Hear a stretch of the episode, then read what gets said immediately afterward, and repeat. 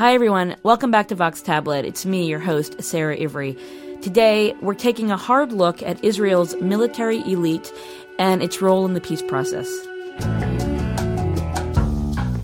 Patrick Tyler has spent a combined 26 years reporting for the New York Times and the Washington Post. He's covered the U.S. State Department, the Pentagon, the intelligence community, and the Middle East. It's the latter, the Middle East, that he focuses on in his new book, Fortress Israel. In the book, Tyler offers a fascinating account of the Israeli military establishment, of its victories, defeats, mistakes, and its cover ups. And he makes the argument that beginning with David Ben Gurion and Moshe Dayan in the 1950s, Israel's leaders have relied on a mindset that has made peace in the region all but impossible.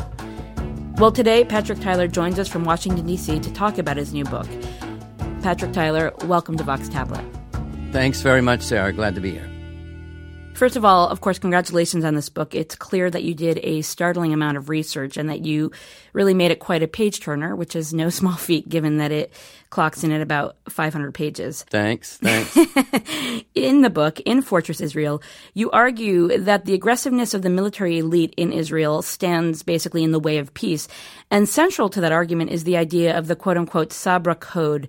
That is a kind of mentality uh, that pervades the Israeli consciousness.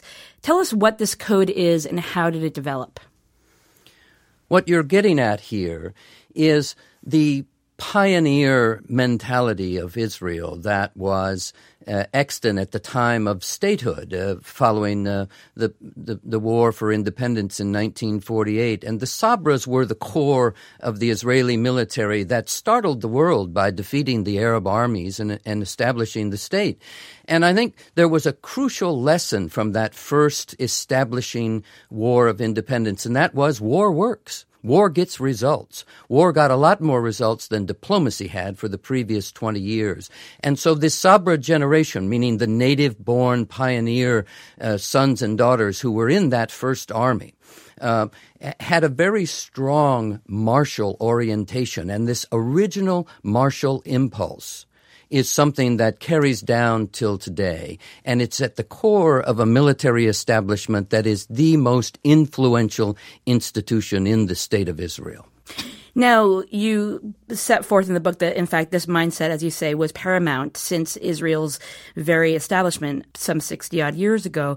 And you illustrate that point with the story of the Qibya raid in 1953, about five years after Israel was first formed. Tell us briefly what happened there.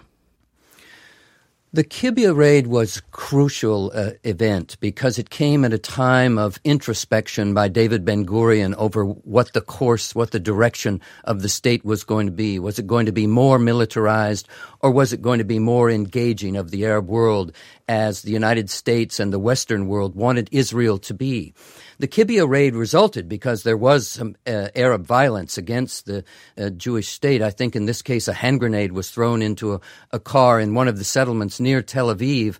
And just at that moment, David Ben Gurion was in the desert reflecting on these big issues of, of the future of the state, and he realized uh, that retaliation here, a strong retaliation, was the best was the best course, was the best reaction, because the Arabs were never going to understand that Israel was there to stay until they were essentially defeated in Syrian war. And so he loosed this small commando unit, which happened to be uh, headed at the time by a very young Ariel Sharon.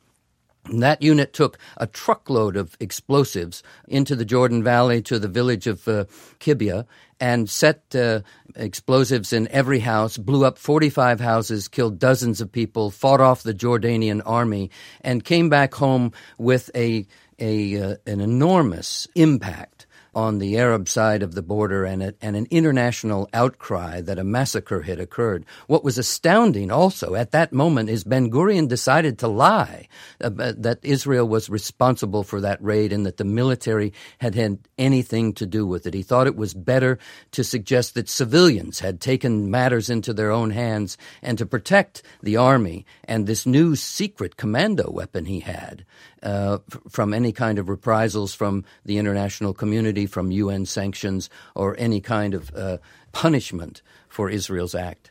And you also make the point, of course, that Ben Gurion basically kept the prime minister at that time, Moshe Sharett, in the dark about the whole thing, so that in some ways the military started or was was already well on its way of this pattern of just kind of going rogue and doing its own thing. Yeah, it's a crucial it's a crucial struggle from the 1950s, and I, I, found Sarah that even many Israelis don't fully understand their own history about the debates that occurred uh, behind the walls of secrecy in the 1950s over this. Moshe Sharett, who was Israel's second prime minister, uh, spoke Arabic, had grown up uh, part of his uh, youth in, a, in an Arab village. Uh, his father was an educator, his mother was an educator. He really understood the Arabs. Uh, he he believed that Israel's only real course was the constant strategic pursuit of peace and engagement and integration into the region. Uh, ben Gurion came to uh, oppose that view entirely and believed that the uh, the only future for Israel was uh, a long-term and serial warfare that would defeat any Arab pretension that it could push Israel into the sea or defeat it. And that great titanic struggle uh, was the backdrop for the politics of the time. And, and Ben Gurion's constant attempt, along with his acolytes like Moshe Dayan and Shimon Peres, to undermine Sharett's premiership, to keep him in the dark, and to make him fail. And his, his political career was basically destroyed in those years as Ben Gurion sought to impose a hard martial outlook uh, for a military society in the book, in fact, you compare Israel with this kind of martial attitude to Sparta. And I wonder, for people who have forgotten their Greek history, uh, tell us briefly what you mean. Well, what I mean is that the perception of Israel is a difficult matter over uh, the decades because we have perceived it as Americans and as Westerners as the embattled Athens, the small and vulnerable uh, democracy that reflects our principles and our democratic uh, institutions and is worthy of our uh, support to protect against overwhelming odds in the region. And to, to some extent, that is absolutely true. The Arabs attacked. Uh, the Arabs had a chance to form their state in 1947 and rejected it. But uh, what history has revealed as the layers of classification and the archives have become um, available over the last 20 years is that in that first decade of statehood, uh, Ben Gurion was more not as interested in building Athens as he was in building a warrior society, a militarized society, where the army essentially was the country and still is the country today. I mean, once uh, uh, Israelis enter the military system, uh, they don't really leave it. It becomes part of their identity. And every Israeli, with few exceptions, is required to go into the military after high school for three long years of service. And you never really leave it because you're then part of the reserve force of the Israeli military until you're 49 years old. So you, your wife, and your children, everyone in your extended family is a part of this military enterprise. Uh, that's a profound impact on a society.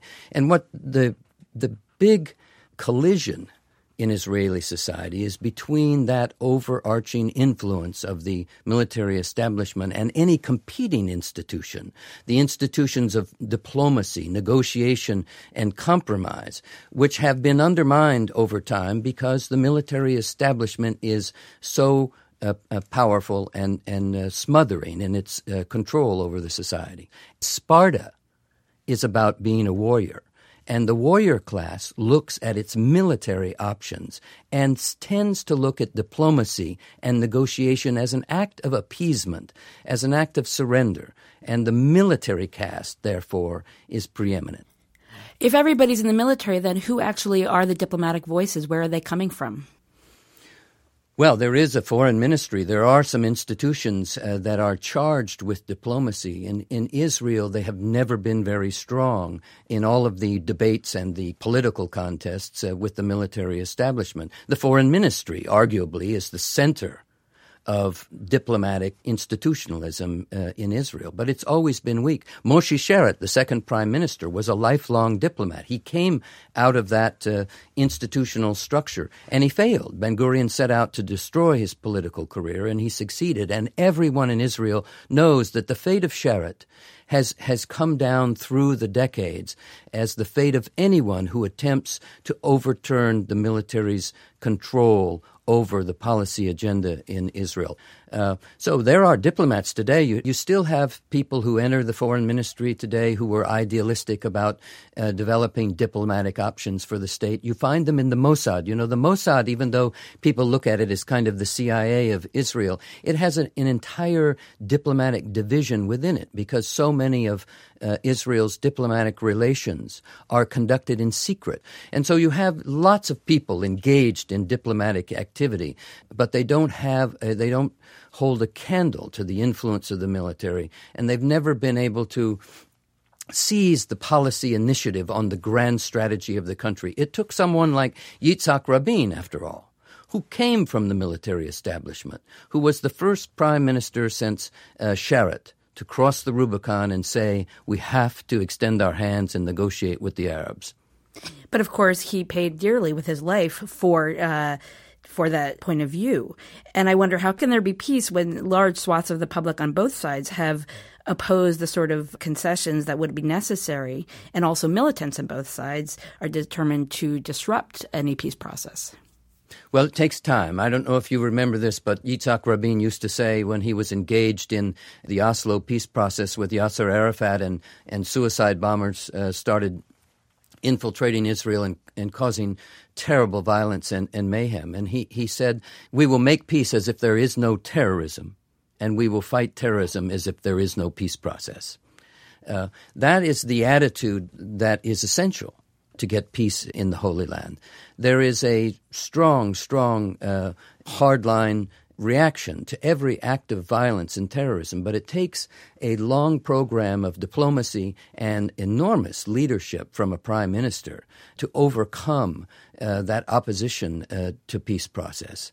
And you know, it's it's easy to say you can't see it on the horizon today, uh, but Rabin, remember, startled the world. I mean, the Intifada of 1987, when it took off, and you had Arabs uh, Palestinian Arabs in the street burning tires and, and going on for months and months of protest against the occupation. Uh, Yitzhak Rabin finally understood that there was no military solution to dealing with the nationalistic aspirations of the Arabs, who represent the intimate enemy of the Israelis. Rabin underwent this uh, evolution from being a military man to actually seeing that one has to uh, compromise, and that is probably the a better option perhaps to reaching peace.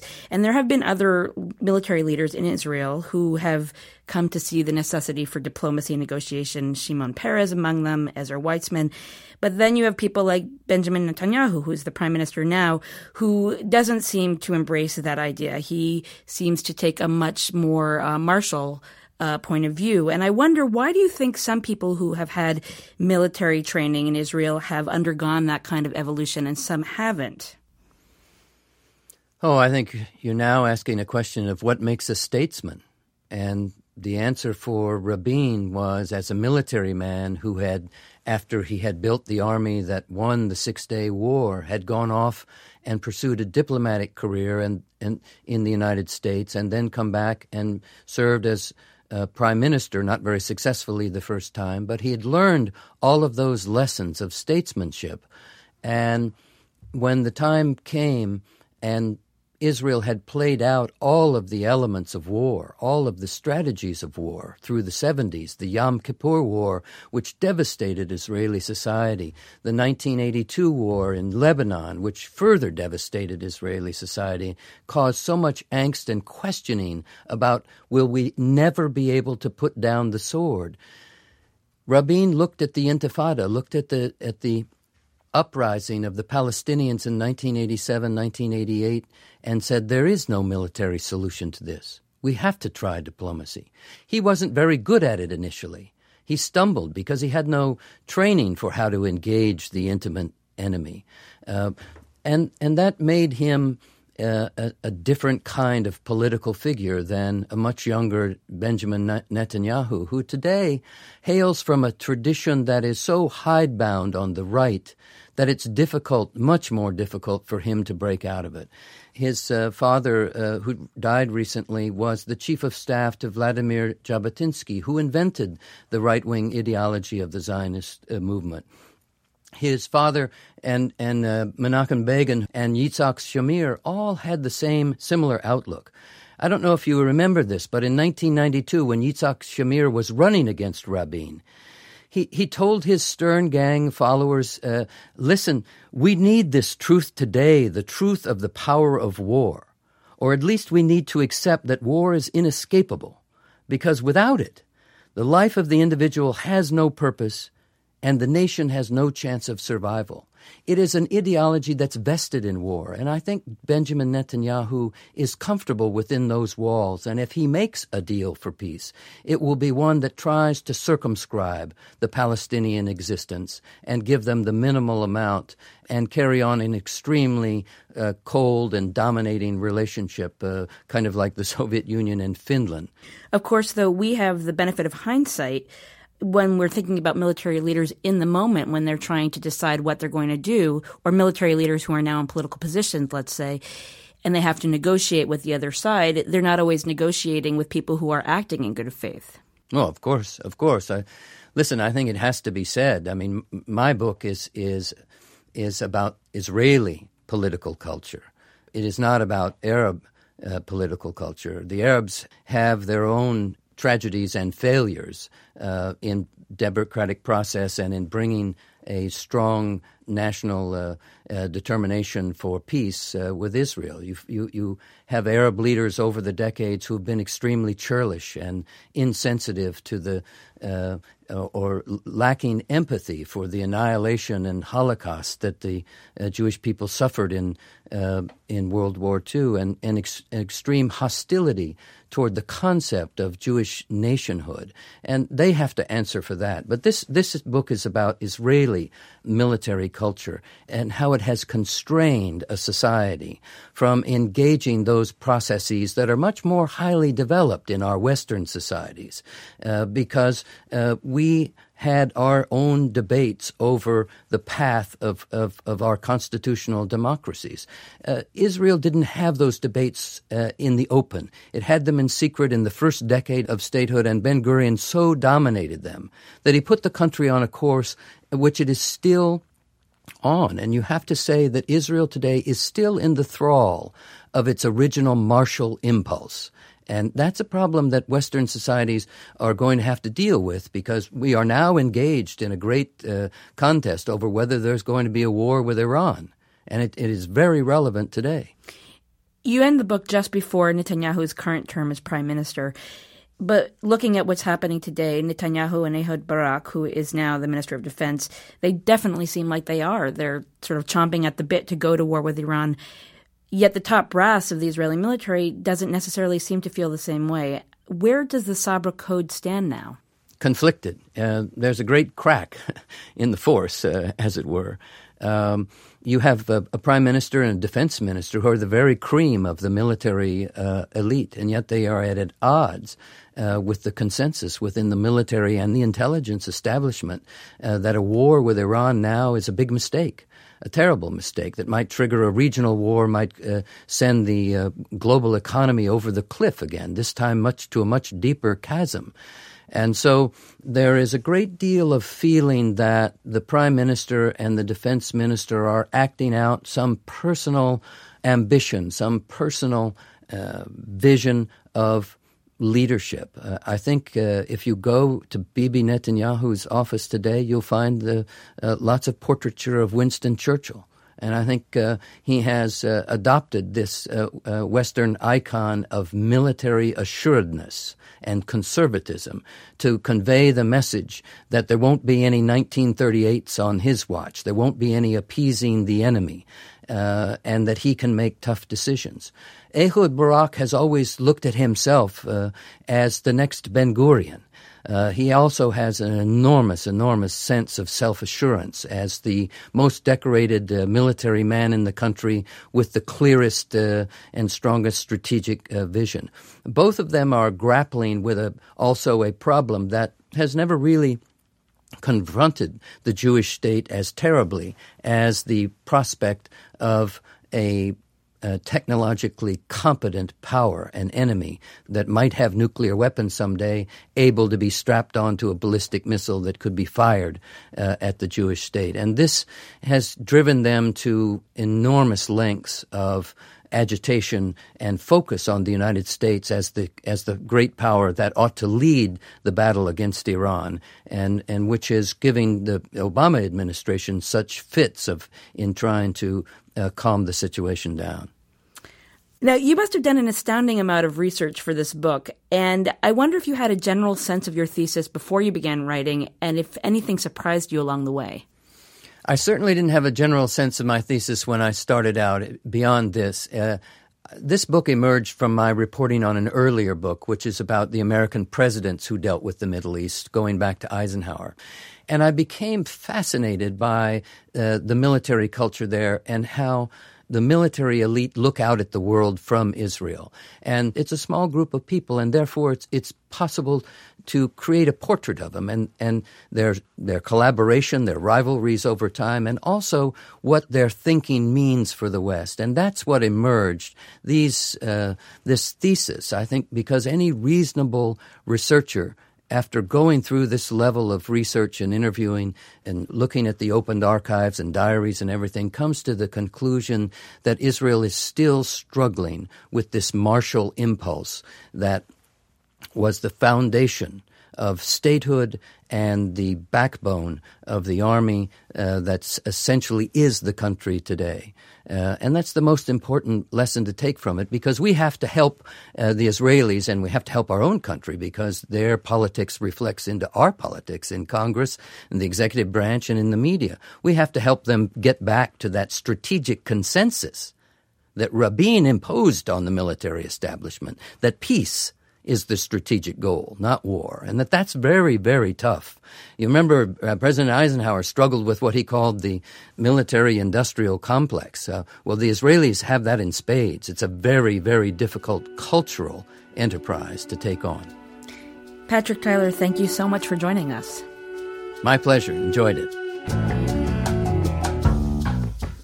Patrick Tyler is the author of Fortress Israel The Inside Story of the Military Elite Who Run the Country and Why They Can't Make Peace. It's out now from Farrar, Straus, and Giroux. If you liked our conversation today, well, why don't you tell everybody about it? You can send them a link to our podcast, and while you're doing that, encourage them to subscribe to Vox Tablet on iTunes or listen through Stitcher or any other podcast browser. That way, they can be sure not to miss a single episode. We have a lot of great stuff coming up. Our podcast today was produced by Marit Har. Vox Tablet's executive producer is Julie Subrin. I'm your host, Sarah Ivry. Thank you so much for joining us.